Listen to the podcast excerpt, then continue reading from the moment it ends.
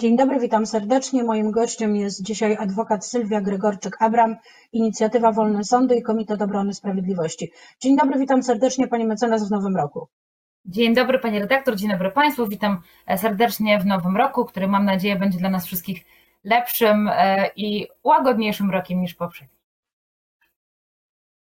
I tej wersji się trzymajmy.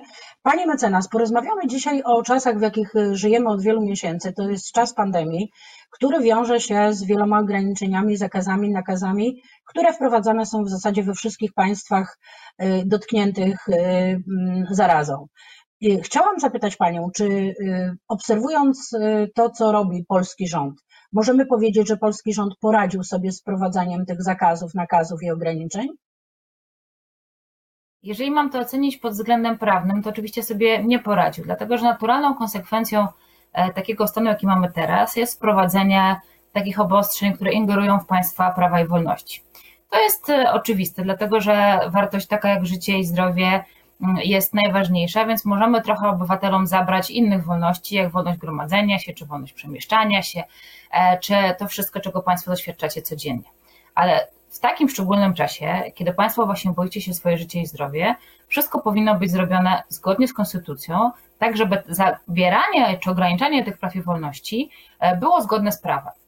Tymczasem, i nie jestem tutaj odosobniona, wprowadzone przez rząd obostrzenia już od samego początku, czyli od marca, nie mają podstawy konstytucyjnej, a grzechem pierworodnym tej całej sytuacji jest brak prowadzenia jednego ze stanów wyjątkowych, jakie przewiduje konstytucja, tutaj pewnie stanu klęski żywiołowej, bo jest to najbardziej naturalnym stanem do tego, co doświadczamy teraz. I prowadzenie ustawą, każdy z tych stanów ma swoją ustawę, wprowadzenie tego trybu klęski żywiołowej chociażby umożliwiłoby ograniczanie praw i wolności obywateli w sposób zgodny z prawem, w sposób konstytucyjny, a nie przez rozporządzenia, które jako taki akt wykonawczy nie może samodzielnie ograniczać chociażby państwa prawa do gromadzenia się, czy państwa prawa do przemieszczania się, tak jak miało to miejsce w Sylwestra. Nie może też tego robić ani prośba premiera, ani apel premiera, ani konferencja prasowa premiera. Jest na to określony tryb w Konstytucji i on powinien być uruchomiony już w marcu zeszłego roku.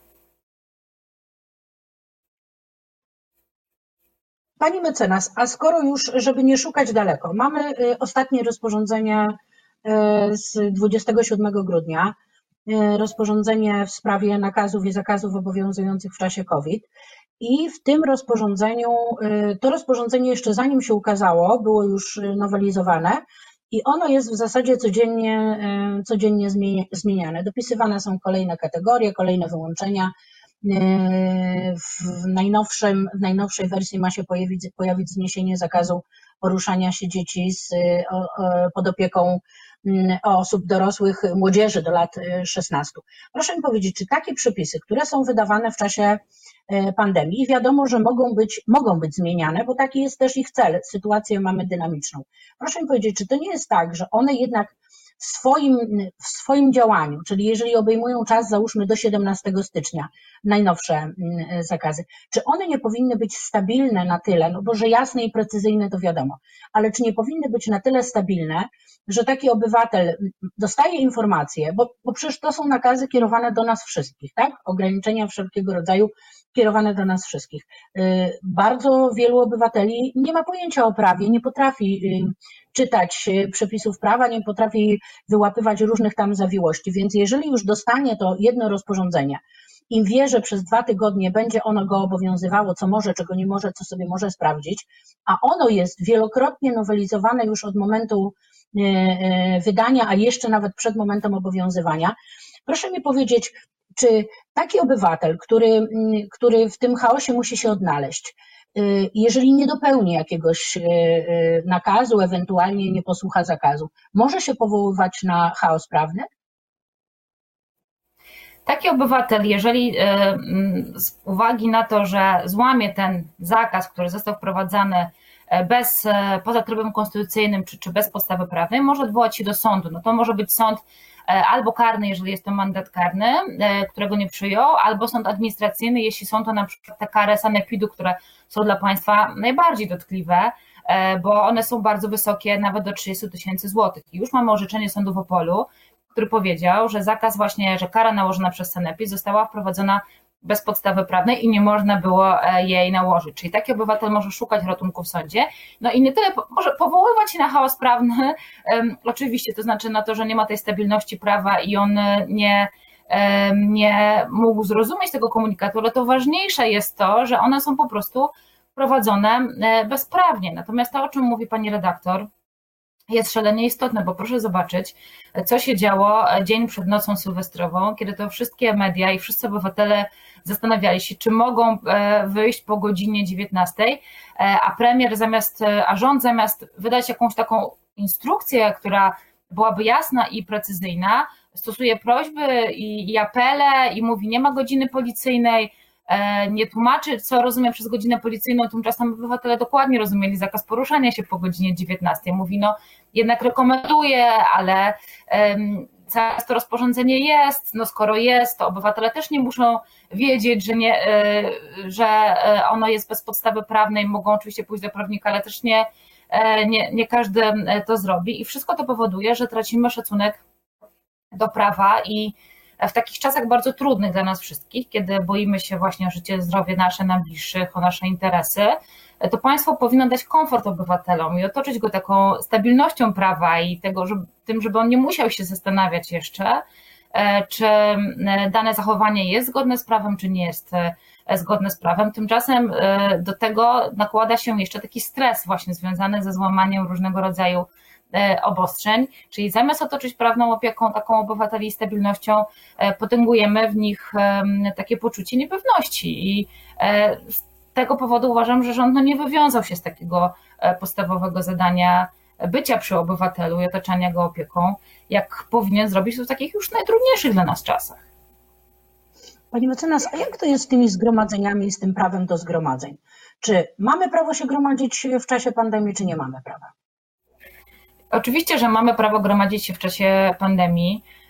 Te komunikaty, które państwo... A właśnie dlaczego? No dlatego, że nie ma tutaj podstawy ustawowej, która mogłaby zabronić, czyli wprowadzenia stanu na przykład klęski żywiołowej, tak, która mogłaby umożliwić zabranie obywatelom gromadzenia się, bo tylko w taki sposób, i o tym mówi wprost Konstytucja, taką wolność jak wolność gromadzenia się, zrzeszania się, która jest fundamentalną wartością, można ograniczyć. Nie można tego zrobić rozporządzeniem, dlatego my od początku powtarzamy, że te zgromadzenia, które są na ulicach, zgromadzenia czy spontaniczne, bo nie wiem teraz, czy samorządy rejestrują zgromadzenia takie zgłaszane, chociaż podobno niektóre rejestrują, są zgodne z prawem i o tym też na pewno sądy będą się wypowiadać, tylko bardzo często jest tak, że jak obywatel idzie na to zgromadzenie, to nie dostaje, no bo nie chodzi o tego organizatora, że na przykład zorganizował zgromadzenie, które jest nielegalne, tylko dostaje cały szereg innych mandatów, tak,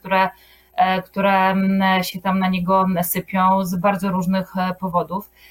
I tutaj też uważamy, że wtedy należy takiego mandatu nie przyjąć i z taką sprawą udać się do sądu, który właśnie rozstrzygnie, mamy nadzieję, na korzyść obywatela, bo wolność zgromadzeń jest naprawdę fundamentalna. Nie może być tak, że państwo w sposób bezprawny nas go pozbawia, bo to jest nasze tak naprawdę jedyny oręż w tym momencie. Tak? No jak obywatele mają swój sprzeciw, swoją niezgodę na to, co się dzieje, wyrazić, jeśli nie przez gromadzenie się? I ten komunikat, który jest puszczany przez megafony policji, że jest to zgromadzenie nielegalne, jeżeli nie można się zgromadzić, jest po prostu nieprawdziwy. Pani mecenas, to może w oderwaniu na chwileczkę od pandemii, która i tak już nas przytłacza od wielu miesięcy i jeszcze pewnie trochę to potrwa, chciałabym Panią zapytać, jaki był rok 2020 dla praworządności w Polsce? Czy udało się coś przy pomocy na przykład Trybunału Sprawiedliwości Unii Europejskiej coś wyjaśnić, coś w cudzysłowie oczywiście załatwić? Czy dalej tkwimy w tym samym punkcie, czyli w zawieszeniu? Chciałabym coś optymistycznego Państwu powiedzieć o tym ostatnim roku, który się już skończył, także w zakresie praworządności. Niewiele mam optymistycznych rzeczy, oprócz tego, że sędziowie są sędziami odważnymi i cały system sprawiedliwości opiera się właśnie na ich odwadze i na Państwa odwadze, którzy wspieracie sędziów różnymi sposobami. To nie był dobry rok praworządności, bo przypominam, że on się rozpoczął tak zwaną, 14 lutego weszła tak zwana ustawa kagańcowa, o tym już też wielokrotnie mówiliśmy, która rozszerza katalog, który umożliwia dyscyplinowanie sędziów, uwzględniając takie bardzo elastyczne przesłanki, dobrowolne, takie przesłanki, które można interpretować w zasadzie w każdej sytuacji, jak działanie na rzecz, szkodzenie wymiarowi sprawiedliwości na przykład, tak? Mówiąc tak zupełnie ogólnie, czyli wszystkie zakładania koszulek czy wypowiedzi polityków, wypowiedzi sędziów mogą być uznawane za polityczne, i też są karane takie działania, które zmierzają właśnie do ustalenia tego, co nałożył na nas wyrok Trybunału Sprawiedliwości Unii Europejskiej, czyli ustalenia, czy dany sędzia jest, przeprowadzenia tego testu, czy dany sędzia był powołany zgodnie z prawem, czy nie, i za realizację tego orzeczenia też sędziowie są i mogą być według tej ustawy kagańcowej karani. Ona się ma świetnie, postępowań dyscyplinarnych jest naprawdę mnóstwo i sędziowie są represjonowani. A co do samego Trybunału Sprawiedliwości Unii Europejskiej, toczy się szereg postępowań. Rzeczywiście Trybunał jest bardzo zajęty sprawami polskimi i dotyczą one przede wszystkim statusu sędziów, tak zwanych sędziów Izby Kontroli, i tym się Trybunał będzie zajmował i taką sprawę też my z mecenasem Wawrykiewiczem prowadzimy, ale jest też skarga komisji dotycząca właśnie postępowań dyscyplinarnych, gdzie zostało wydane zabezpieczenie Trybunału, które zamrażało działanie Izby Dyscyplinarnej i jak wiemy, tutaj Izba Dyscyplinarna też to wybiórczo interpretuje, mówiąc postępowania dyscyplinarne wobec sędziów to nie, ale postępowanie o uchylenie immunitetu to już tak, co oczywiście nie jest prawdą, bo oczywiste jest, że to zabezpieczenie obejmuje także postępowania immunitetowe i immunitety sędziego Tulei czy sędzi Morawiec w ogóle nie powinny być uchylone, to też jest działanie poza prawem, ale te sprawy, czyli ta sprawa, które są objęte zabezpieczeniem, czy sprawy dotyczące statusu sędziów Izby Dyscyplinarnej, czy Izby Kontroli przede wszystkim nadzwyczajnej, bo Izba Dyscyplinarna już była przedmiotem obrad TSUE, będą się najprawdopodobniej rozstrzygały w przyszłym roku. Pierwsze opinie rzecznika już mamy w lutym na ten temat. I może tak się Państwo, możecie mieć takie poczucie, że to się wszystko dzieje bardzo powoli i to się dzieje bardzo powoli. Ja sama jako pełnomocniczka w wielu tych sprawach mam takie poczucie, że mogło wiele rzeczy wydarzyć się szybciej, ale niestety Unii Europejskiej tak działają.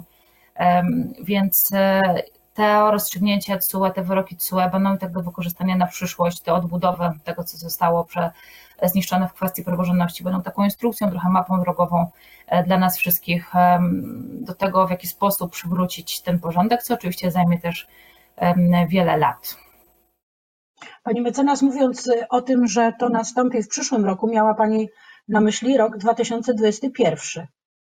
Mam nadzieję, że nastąpi, bo akurat te sprawy z wniosku komisji dzieją się szybciej niż sprawy z pytań prejudycjalnych, mają po prostu szybszy tryb, tak naturalnie to wychodzi, więc mam nadzieję, że część z tych rozstrzygnięć rzeczywiście zapadnie już w tym roku i będzie do wykorzystania. Pytanie oczywiście, co z wykonaniem tych wyroków, bo wiemy, że tutaj też bywa różnie, więc możemy też przygotowani być na to, że rząd albo tych wyroków nie wykona, albo je wykona w sposób wybiórczy, albo powie, że je wykonał, tak naprawdę nie będzie, albo będzie interpretował je odmiennie, albo na przykład zaskarży je do Trybunału Konstytucyjnego, tak jak miało to miejsce wczoraj w zapowiedzi pana prokuratora generalnego i ministra sprawiedliwości w jednej osobie, że będzie skarżył do Trybunału Konstytucyjnego rozporządzenie Parlamentu Unii Europejskiej, Rady Unii Europejskiej dotyczące tego mechanizmu praworządności, co jest w moim przekonaniu nie ma racji bytu, dlatego że Trybunał Konstytucyjny, niezależnie od jego składu i powołania, sposobu powołania, po prostu nie ma takich kompetencji, ale nie wykluczam już żadnej możliwości tego, że jeśli będzie wyrok, to będzie on zaskarżony do Trybunału Konstytucyjnego, którego w jakiś tajemniczy sposób uchyli. Czyli nie pozostaje nam nic innego, Pani mecenas, jak tylko cierpliwie czekać na rozstrzygnięcia TSUE i tego, co potem z tymi rozstrzygnięciami będzie się działo u nas w kraju. Pięknie dziękuję za rozmowę. Moim gościem była Sylwia Gregorczyk-Abram, adwokat, Inicjatywa Wolne Sądy, Komitet Obrony Sprawiedliwości. Pięknie dziękuję. Dziękuję, do widzenia.